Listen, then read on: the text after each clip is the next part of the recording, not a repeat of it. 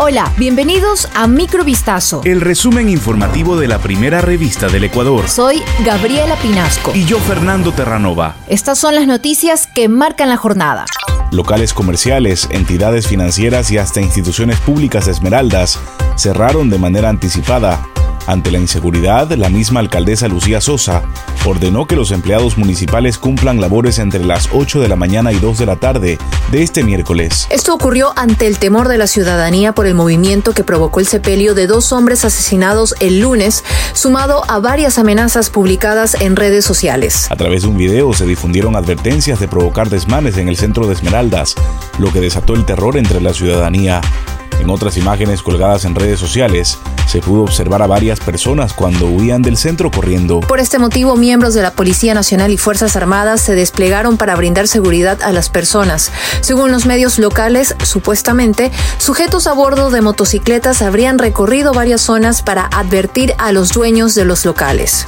La Contraloría General del Estado confirmó una glosa por más de 7 millones de dólares en el gobierno provincial de Manabí por la construcción emergente de un sistema de riego y drenaje. El organismo de control responsabilizó a funcionarios y contratistas por algunas falencias en la obra que se ejecutó en las comunidades Los Caras, San Agustín y los cantones Sucre y Tosagua. Las planillas de avance de obra no contenían el trabajo realmente ejecutado y se incumplieron las especificaciones técnicas, por lo que luego de realizar el análisis del examen especial a los estudios y construcciones la Contraloría confirmó la responsabilidad civil por más de 7 millones de dólares. La glosa se determinó para dos funcionarios de la prefectura, quienes entre los años 2017 y 2020 actuaron como supervisor y administrador de contratos, además de las compañías a cargo de la construcción y fiscalización de las obras.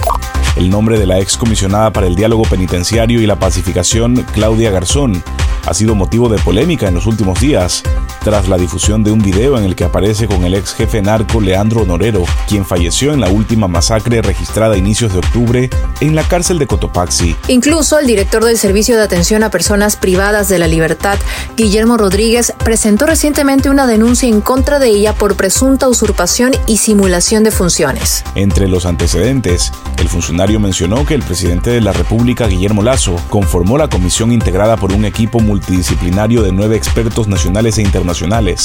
El plazo de vigencia era de seis meses y su labor concluyó en junio pasado. Sin embargo, según unas alertas de inteligencia, se verificó que Garzón ingresó a la cárcel de El Inca en Quito el 26 de septiembre pasado a través de información engañosa. La primera ministra británica Liz Truss anunció este jueves su renuncia al cargo.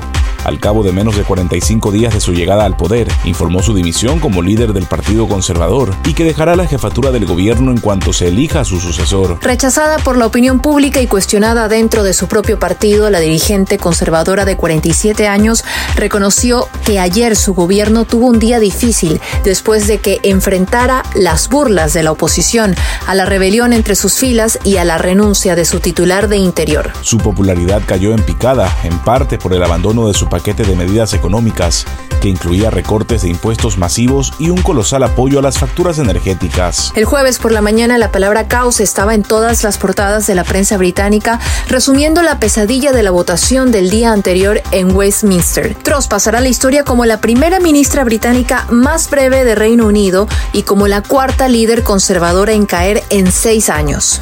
Miles de fans en Perú disfrutaron el martes del primer concierto del cantante Daddy Yankee en Lima. Sin embargo, otros no pudieron ingresar porque sus entradas eran falsas. Según recoge el medio La República, el jefe de la región policial de Lima, Manuel Lozada, informó que en el contexto de la estafa, una sola entrada había sido revendida 377 veces. Tras las investigaciones, se descubrió que las estafas se habían concretado a través de un sistema ilícito de venta de entradas, liderado por una joven de 18 años, identificada como Pamela Cabanillas Soleil. Aparentemente, la mujer se fugó con todo el dinero recaudado hacia España un día antes del espectáculo.